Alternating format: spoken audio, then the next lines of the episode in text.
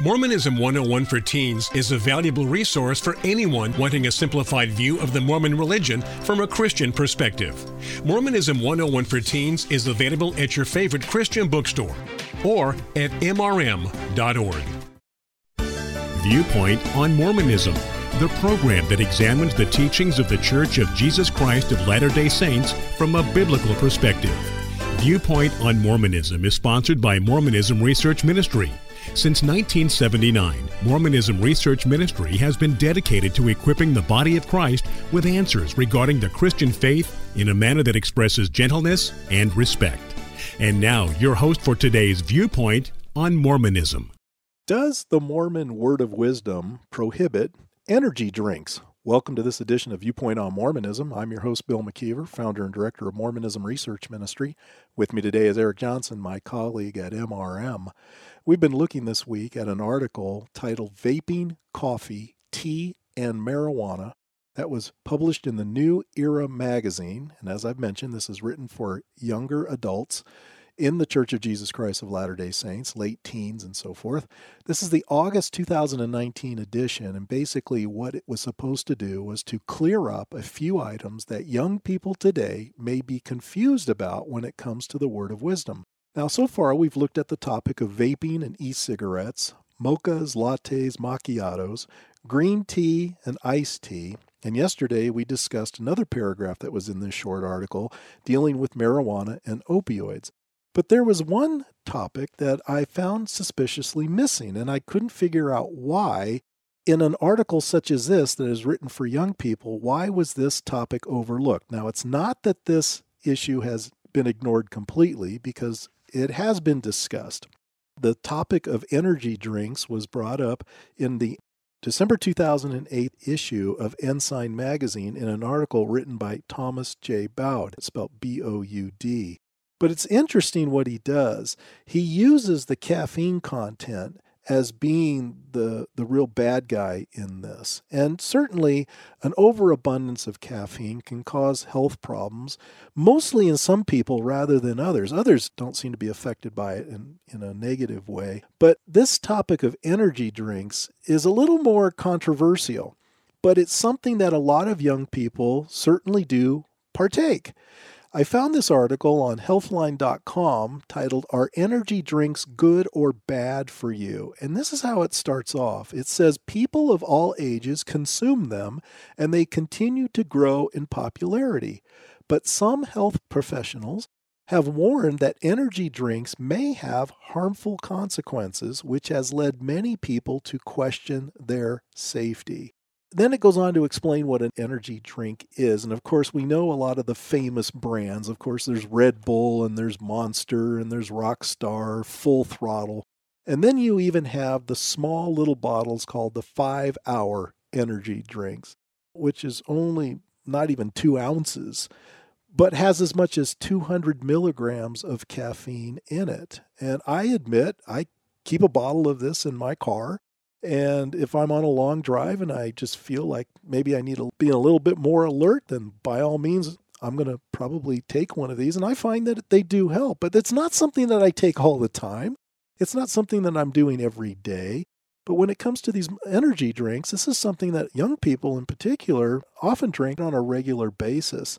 The biggest problem people have with the energy drinks, of course, is the sugar content. It's very high in sugar, but there's also a high caffeine content as well. Let me just read you from this article the bullet points that it has.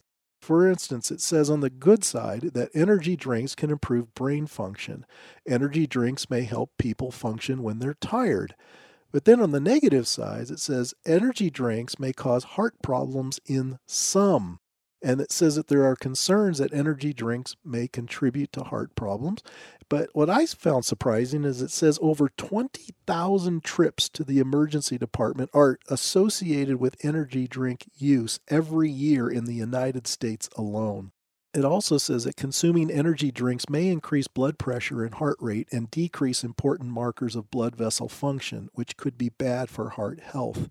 It also says that if you have a history of heart disease, consuming energy drinks occasionally and in reasonable amounts is unlikely to cause heart problems in healthy adults with no history of heart disease. So there is some controversy in this.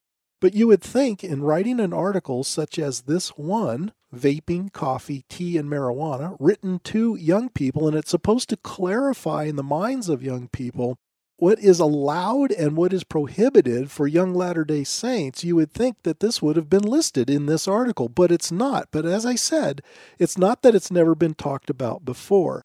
The article by Thomas J. Boud, B O U D, titled The Energy Drink Epidemic, that was in Ensign magazine for December 2008, had this to say while we are counseled against taking addictive substances or harmful drugs, the word of wisdom does not specifically prohibit caffeine. However, I believe that if we follow the spirit of the word of wisdom, we will be very careful about what we consume, particularly any substance that can have a negative impact on our bodies. This is true regarding any drug, substance, or even food that may be damaging to one's health. This includes caffeine. Now, notice the caffeine content is a concern of this author, and this was found in the Ensign magazine, but it was back in 2008. It's been over a decade since the Ensign, I think, had anything to do with this. I'm not aware of any other articles that were written since that time. But I'm just surprised that it was not included in this article in the August 2019 edition of New Era, since it seems like the church wants to clarify things that are kind of gray when it comes to the word of wisdom. Alcohol use, it says that specifically. Tobacco use, it says that specifically in the Word of Wisdom. That's probably why it wasn't listed in this article. But it's talking about the new grayer areas and trying to help young people discern in their context those things that are okay as opposed to things that should be prohibited. There was an article in the Salt Lake Tribune from September 5th, 2012. The headline of the article says, Okay, Mormons, drink up. Coke and Pepsi are okay. And it talked about how the church came out posting a statement on its website saying that the church does not prohibit the use of caffeine and that the face health code reference to hot drinks does not go beyond tea and coffee. It was talking a lot about the sodas as well, that soda was never banned because of the caffeine. You wrote an article, Bill, on our website. Actually, it was first published in Mormonism Researched, which is a free publication. If you'd like to get that, you can go to our website and you can actually uh, subscribe to that. Comes out every other month. But the name of the article, so now it isn't the caffeine, and you can find that at mrm.org slash caffeine hyphen intake. And you give some of these quotes to say, wait a minute here. It's been very clear that the caffeine plays a major issue. And let me just give you one instance when it comes to sodas. This is from Spencer W. Kimball, 12th president of the church. The Teachings of Spencer W. Kimball is the name of the book, page 202. And he said this I never drink any of the cola drinks, and my personal hope would be that no one would. However, they are not included in the word of wisdom in its technical application. And then he goes on and says, with reference to the cola drinks, the church has never officially taken any attitude on this, but I personally do not put them in the class as with the tea and coffee because the Lord specifically mentioned them, the hot drinks. So he says, well, you shouldn't drink it even though it's not officially there. But we talked on Monday about how confusing this whole thing is because different leaders say different things at different times. I mean, we have a guy like George Q. Cannon of the First Presidency who said that you shouldn't drink tea, coffee, chocolate, cocoa, and all drinks of this kind are not good for man. He says that in Journal of Discourses, Volume 12, page 221. And then he also says on page 223 we must not permit them to drink liquor or hot drinks or hot soups or use tobacco or other articles that are injurious. But when it comes to this issue of the colas, certainly Bruce R. McConkie, apostle of the church, in Mormon Doctrine, he wrote that in 1966, second edition, page 845. He says, Certainly the partaking of cola drinks, though not included within the measuring standard here set out, is in violation of the spirit of the word of wisdom. Bill, you have different leaders saying different things. What is a Latter day Saint supposed to think if the leaders can't even agree on what the standards are for what the word of wisdom said? My question is why was God so unclear when he uses hot drinks? Why wasn't he more specific and help us understand what we should know for this 21st century because certainly he had to know God's an all knowing God, even in Mormonism. Certainly he should have known that there were going to be other issues like vaping and green teas and other things like that that would have given us more clarification so that the leaders could have helped us to better understand what we're supposed to do. Well, I think a huge confusion is just over this caffeine issue. When you talk to many Latter day Saints on the street and you ask them, well, why is there a prohibition against coffee? Many times they will tell you it's the caffeine content. When we wrote about this in one of our books, we had a Mormon apologist respond and say that it wasn't that at all. That he went on to talk about, well, you can burn your throat from drinking coffee that's too hot. Well, what fool is going to drink scalding water on a regular basis?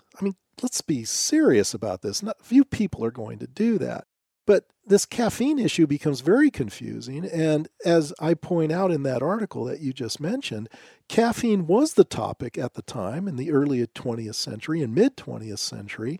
And if Bruce McConkie thinks that cola drinks are a problem, what separates a cola drink from some of your other soft drinks? Well, it's the caffeine content. And if that's the problem, then why shouldn't these energy drinks be a problem for young Latter day Saints. You take, for instance, all of the, the energy drinks, including Monster or Rockstar or Full Throttle, they come usually in a 16 ounce can, and there's about 160 milligrams of caffeine in that can.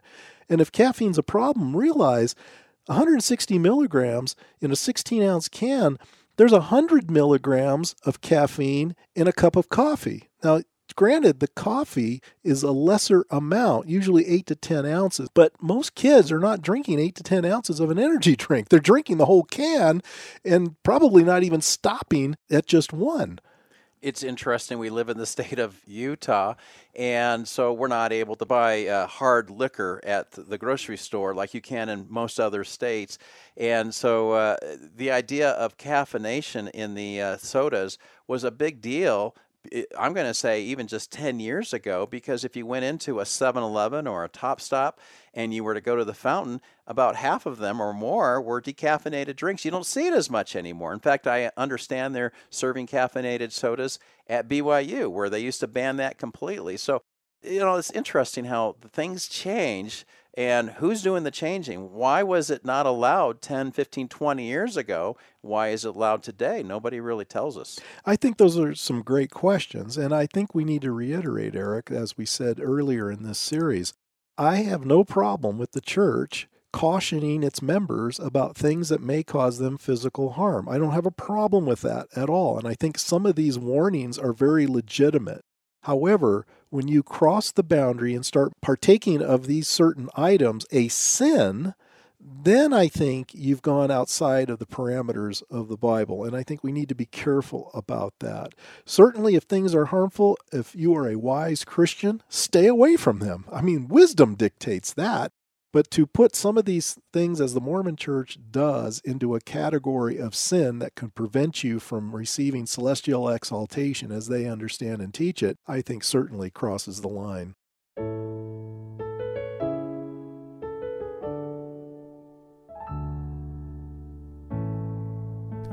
Thank you for listening. If you would like more information regarding Mormonism Research Ministry, we encourage you to visit our website at www.mrm.org,